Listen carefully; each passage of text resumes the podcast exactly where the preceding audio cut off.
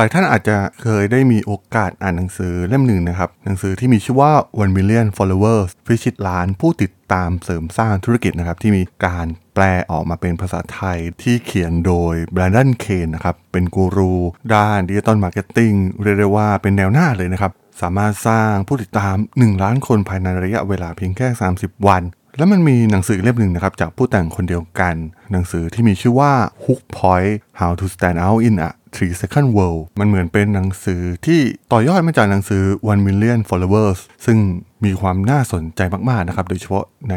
โลกยุคปัจจุบันที่ Digital Marketing เนี่ยกลายเป็นสิ่งสำคัญนะครับในการสร้างตัวตนหนังสือเล่มนี้มีความน่าสนใจอย่างไรนะครับไปรับฟังกันได้เลยครับผม You are listening to Geek Forever Podcast Open your world with technology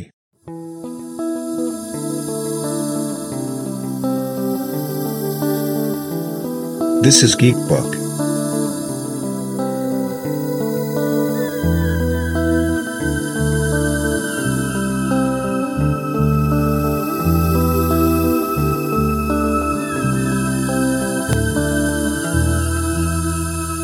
ากดาวดนบล็อกนะครับและนี่คือราย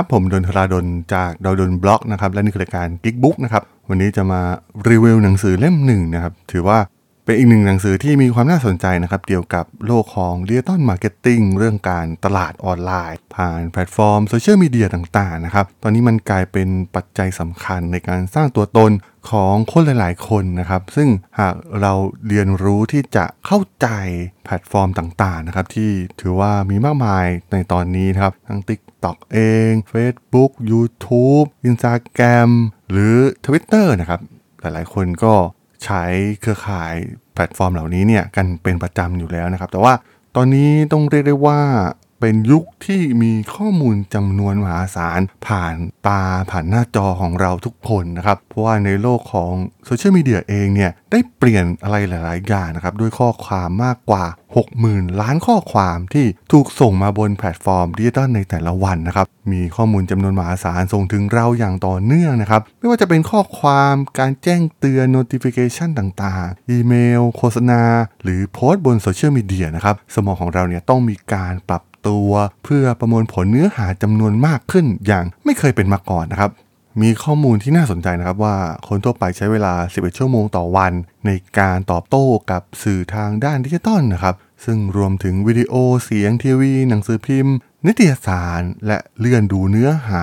ยาวประมาณสามร้อยฟุตนะครับผู้คนใช้โทรศัพท์ หนึ่งพันห้าร้อยครั้งต่อสัปดาห์เช็คอินบ็อกซ์อีเมลสามสิบครั้งต่อชั่วโมงทุกๆหกสิบวินาทีบน Facebook เนี่ยจะมีผู้ใช้รายใหม่สี่ร้อยรายนะครับมีการอัปเดตสเตตัส สามแสนหนึ่งหมื่นเจ็ดพันครั้งอัปโหลด หนึ่งแสนสี่หมื่นเจ็ดพันครั้งมีการกดไปที่ลิงก์รูปภาพต่างๆ ห้าหมื่นสี่พันรายการมีการแชร์รูปภาพและวิดีโอประมาณเก้าสิบห้าล้านรายการบน Instagram ในแต่ละวันเนื้อหามากกว่าห้าร้อยชั่วโมงเนี่ยถูกอัปโหลดไปยัง YouTube ในแต่ละนาทีและประมาณ สี่หมื่นเพลงถูกอัปโหลดไปยัง Spotify ในทุกๆวันแน่นอนนะครับว่าหนังสือเล่มนี้นะครับหนังสือ Hook Point นะครับโฟกัสไปที่ ทรี Second World ก็คือโลกของคอนเทนต์ที่ตัดสินกันเพียงแค่สามวินาทีนะครับเนื่องจากข้อมูลที่ล้นหลามมากๆในตอนนี้อย่างข้อมูลที่ผมได้กล่าวไปนะครับซึ่งก่อนโลกยุคที่จะมีโซเชียลมีเดียเนี่ยแหล่งข้อมูลต่างๆเนี่ยมันมีน้อยนะครับแล้วก็มีการแบ่งปันกันค่อนข้างมากแต่ว่าทุกวันนี้เนี่ยมีแพลตฟอร์มจำนวนมากนะครับทำให้นักการตลาดต้องแข่งขันกันหนักขึ้นกว่าที่เคยเป็นมาเลยก็ว่าได้นะครับเพราะว่าโอ้โหเต็มไปด้วยข้อมูลจำนวนมหาศาลการที่จะทำตัวเองให้มาโดดเด่นในโลกออนไลน์โลกดิจิตอลเนี่ยมันไม่ใช่เรื่องง่ายนะครับตัวเลขสามวินาทีเนี่ยมันมาจากการที่Facebook นะครับที่เริ่มนับจำนวนการดูวิดีโอที่สามวินาทีนะครับแทนที่จะนับเมื่อเริ่มโหลดในฟีดซึ่งทาง Facebook เองเนี่ยก็มองว่าเวลาสามวินาทีเนี่ยมันบ่งบอกถึงความตั้งใจของคนนะครับที่จะรับชมวิดีโอซึ่งหากมีคนเนี่ยดูอย่างน้อยสามวินาทีแสดงว่าพวกเขาเนี่ยไม่ใช่เพียงแค่การเลื่อนผ่านฟีดเพียงเท่านั้นนะครับเริ่มมีการโฟกัสที่จะมาดูคอนเทนต์นั้นๆแล้วหนังสือเล่มนี้เนี่ยมันบ่งบอกให้เราได้รู้นะครับว่าหากเราไม่สามารถที่จะดึงดูดความสนใจของผู้คนได้ในสามวินาทีแรกหรือในช่วงเวลาสั้นๆช่วงแรกนะครับ ต่อให้คุณมีคอนเทนต์ที่เหลือดีมากมายขนาดไหนผู้คนก็ไม่สนใจนะครับเพราะว่าถูกไถผ่านฟีดไปนั่นเองนะครับหนังสือเล่มนี้นะครับ Hook Point เองเนี่ยจะเป็นการสร้างวิธีในการดึงดูดความสนใจของผู้คนใน สามถึงห้า วินาทีแรกนะครับทั้งทางออนไลน์และออฟไลน์นะครับซึ่งจะทำให้เราเนี่ยสามารถเอาชนะใจคนในสิบ สิบห้า สามสิบหรือหกสิบวินาทีถัดไปนะครับเพื่อถ่ายทอดเรื่องราวที่เหลือของเรานะครับบางครั้งเนื้อหาเด็ดๆมันอยู่ด้านหลังนะครับแต่ว่าเมื่อถูกไถผ่านไปมันก็แทบจะไร้ความสำคัญไปแต่มันก็ไม่ได้เชิงเนื้อหาที่เกี่ยวเฉพาะโลกออนไลน์เพียงเท่านั้นนะครับเพราะว่าในโลกของข้อมูลอินโฟเมชันต่างๆนะครับทั้งการดูโทรศัพท์การอ่านข่าวเปิดทีวีฟังวิทยุดูป้ายโฆษณามันแต่ไปด้วยข้อความเนื้อหาแล้วก็โฆษณานะครับแน่นอนว่าทุกสิ่งทุกอย่างเนี่ยมันก็ต้องมีฮุกพอยต์ของมันนะครับที่มีประสิทธิภาพเพราะฉะนั้นฮุกพอยต์ในมุมมองของเบรนดันเคนมันอาจจะเป็นทั้งข้อความวลีชื่อเรื่องหรือว่าข้อมูลเชิงลึกแนวคิดรูปภาพหรือบุคลิกภาพหรือการแสดงผลิตภัณฑ์หรือบริการนะครับซึ่งมันเป็นองค์ประกอบหลายๆส่วนรวมกันนะครับสามารถใช้ได้ทั้งโลกออนไลน์แล้วก็โลกออฟไลน์เพื่อดึงดูดความสนใจของผู้ชมในระยะเวลาที่สั้นที่สุดซึ่งฮุกพอยต์เองเนี่ยมันมีประโยชน์มากๆนะครับสำหรับการสร้างจุดเด่นให้กับตัวตนของเราท่ามกลางโอ้โหขยะมากมายในโลกออนไลน์ในปัจจุบันนะครับแล้วก็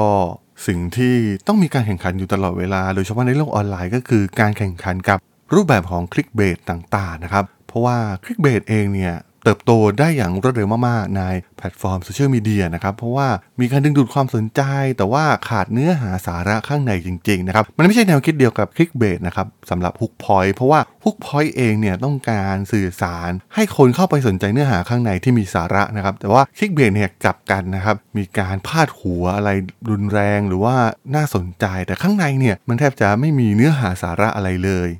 ตัวอย่างของการสร้างฮุกพอยต์นะครับอย่างที่กล่าวไปนะครับว่ามันมีทั้งออนไลน์และออฟไลน์นะครับมันเป็นการสร้างประสิทธิภาพทั้งด้านการตลาดการสร้างแบรนด์แม้กระทั่งการเปลี่ยนโลกเลยทีเดียวนะครับตัวอย่างเคสของผลิตภัณฑ์ยาสีฟันอย่าง Pepsodent นั่นเองนะครับที่เป็นการเปลี่ยนสังคมยุคใหม่ที่ทำให้ทุกคนเนี่ยต้องกลับมาแปรงฟันย้อนกลับไปในปีหนึ่งพันเก้าร้อยยี่สิบนะครับตลาดของ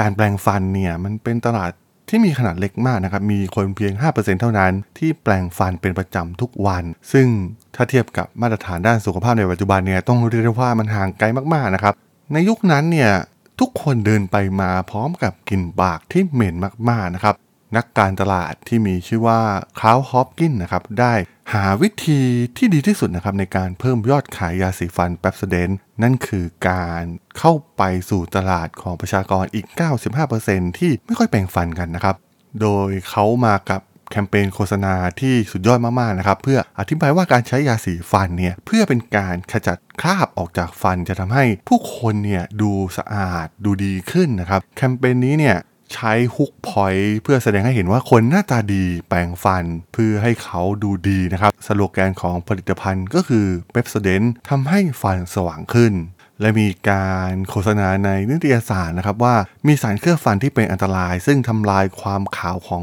ฟันแน่นอนว่าการแปรงฟันเป็นวิธีกำจัดมันคืนความสดใสได้อย่างรวดเร็วที่สุดและยังอธิบายด้วยนะครับว่าผู้คนต้องใช้ Pepsodent ทุกวันวันละสองครั้งซึ่งเป็นวิธีที่ไม่แพงแล้วก็รวดเร็วในการดูแลตัวเองให้เหมือนดารานะครับต้องเรียกได้ว่าเป็นฮุกพอยต์ที่สำคัญมากๆนะครับแคมเปญนี้เนี่ยประสบความสำเร็จอย่างยิ่งใหญ่นะครับกลายเป็นแคมเปญที่แทบจะดีที่สุดในศตวรรษเป็นยาสีฟันที่ขายดีที่สุดถึงสามสิบปีนะครับแล้วก็เปลี่ยนจำนวนผู้แปรงฟันในแต่ละวันจากร้อยละห้าของประชากรเป็นร้อยละหกสิบห้าภายในสิบปีเพียงเท่านั้นแทบจะผลิตกันไม่ทันเลยนะครับในตอนนั้นหรืออีกเคสหนึ่งนะครับที่มีความน่าสนใจมากๆก็คือการเลือกตั้งประธานาธิบดีสหรัฐในปีสองพันสิบหกนั่นเองนะครับที่ฮิลลารีคลินตันแข่งกับโดนัลด์ทรัมป์นะครับซึ่งตอนนั้นเนี่ยไม่มีใครคาดคิดนะครับว่าโดนัลด์ทรัมป์เองเนี่ยจะสามารถเอาชนะฮิลลารีคลินตันได้นะครับแต่ว่าสาเหตุหนึ่งที่เธอแพ้การเลือกตั้งให้กับโดนัลด์ทรัมป์ก็เพราะว่าเธอพูดคำศัพท์วนๆอยู่เพียงไม่กี่คำเท่านั้นนะครับไม่ว่าจะเป็นคำว่าตรรกะหรือว่าคำว่าค่านิยมนะครับ ซึ่งมันเป็นคำพูดที่ประชากรส่วนใหญ่ในอเมริกาเนี่ยไม่สามารถเข้าถึงได้นะครับคนมีความรู้ส่วนใหญ่ก็จะเลือกทางฮิลลารีอยู่แล้วนะครับแต่ว่ามันก็มีประชากรอีกมากมายนะครับที่ไม่เข้าถึงแมสเสจเหล่านี้ได้นะครับแต่ว่ากลับกันนะครับโดนัลด์ทรัมป์เองสื่อสารด้วยความทุกข์ใจนะครับจากบุคลิกลักษณะที่เป็นผู้ประกอบการของเขานะครับเมสเสจที่สำคัญจากทรัมป์ก็คือ Make America Great Again เป็น Hook Point ที่สำคัญมากๆนะครับที่ส่งเมสเสจไปยังผู้คนมากมายแล้วก็ตอบรับกับเมสเสจนี้นะครับและทำให้เขาสามารถเอาชนะฮิลลารีคลินตันได้อย่างน่าเหลือเชื่อมากในปี สองพันสิบหก นั่นเองรวมถึงในหนังสือเล่มนี้เนี่ยก็ยังมีเนื้อหาหลายๆอย่างที่เกี่ยวข้องกับการเข้าใจแพลตฟอร์มโซเชียลมีเดียต่างๆนะครับตัวอย่างแพลตฟอร์ม YouTube เองนะครับที่มีการเปลี่ยนอัลกอริทึมจากการมีผู้ติดตามเยอะๆเป็นสิ่งได้เปรียบเนี่ยมันเปลี่ยนไปแล้วนะครับในตอนนี้เพราะว่ารูปแบบของ recommendation model ของ YouTube นั่นเองนะครับการที่จะโด่งดังขึ้นได้ยอดวิวเพิ่มสูงขึ้นได้เนี่ยต้องเข้าไปอยู่ในส่วนการแนะนำวิดีโอของ YouTube เป็นปัจจัยหลักมากๆนะครับในยุคปัจจุบันเพราะฉะนั้น Hook Point จึงกลายเป็นสิ่งสำคัญสามวินาทีแรกอย่างที่กล่าวไปนะครับแม้ใน YouTube เองเนี่ยก็เป็นสิ่งสำคัญรูปแบบของรูปภาพ thumbnail ต่างๆนะครับแนวโน้มของเครือข่ายโซเชียลมีเดียหรือว่าแพลตฟอร์มวิดีโอออนไลน์ต่างๆตอนนี้เนี่ยมันค่อนข้างชัดเจนนะครับว่ามันมีการปรับเปลี่ยนไม่ได้เน้นในเรื่องของผู้ติดตามอีกต่อไปนะครับการมีผู้ติดตามเยอะๆเนี่ยไม่ได้การันตีความสำเร็จได้อีกต่อไปเพราะว่ามันต้องมีการสร้างคอนเทนต์ที่โดดเด่นอยู่ตลอดเวลาเพื่อเข้าถึงระบบ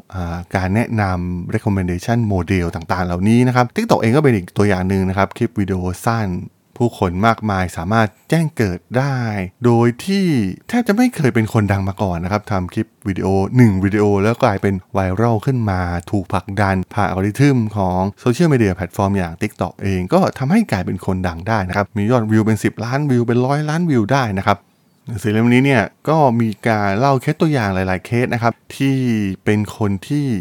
มีความเชี่ยวชาญโดยเฉพาะในเรื่องของโลกดิจิตอลเองนะครับซึ่งมันก็เป็นการต่อยอดจากหนังสือ One Million Followers นะครับเพราะว่าหลายๆเนื้อหาเนี่ยมันก็มีความซ้ำซ้อนกันอยู่นะครับรวมถึง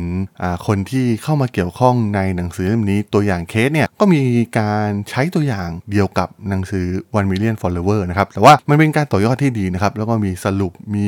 แพทเทิร์นรูปแบบนะครับที่น่าสนใจในการสร้าง Hook Point แล้วก็สามารถที่จะเติบโตได้นะครับโดยเฉพาะในยุคปัจจุบันที่โอ้โห information มัน overflow มากๆนะครับมีแต่ขยะเต็มไปหมดนะครับการที่จะผลักดันให้ตนเองโดดเด่นขึ้นมาเนี่ยก็ถือว่าเป็นสิ่งที่น่าสนใจนะครับกับ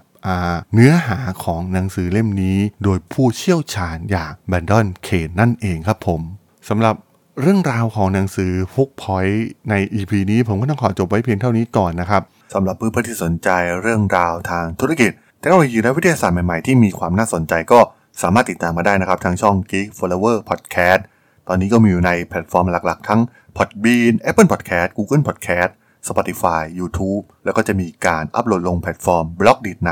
ทุกๆตอนอยู่แล้วด้วยนะครับถ้ายังไงก็ฝากกด follow ฝากกด Subscribe กันด้วยนะครับแล้วก็ยังมีอีกช่องทางหนึ่งในส่วนของ ไลน์ Ad ที่ แอท ธาราดล แอท ที เอช เอ อาร์ เอ ดี เอช โอ แอล สามารถแอดเข้ามาพูดคุยกันได้นะครับผมก็จะส่งสาระดีๆพอดแคสต์ดีๆให้ท่านเป็นประจำอยู่แล้วด้วยนะครับถ้าอย่างไรก็ฝากติดตามทางช่องทางต่างๆกันด้วยนะครับสำหรับใน อี พี นี้เนี่ยผมต้องขอลากันไปก่อนนะครับเจอกันใหม่ใน อี พี หน้านะครับผมสวัสดีครับ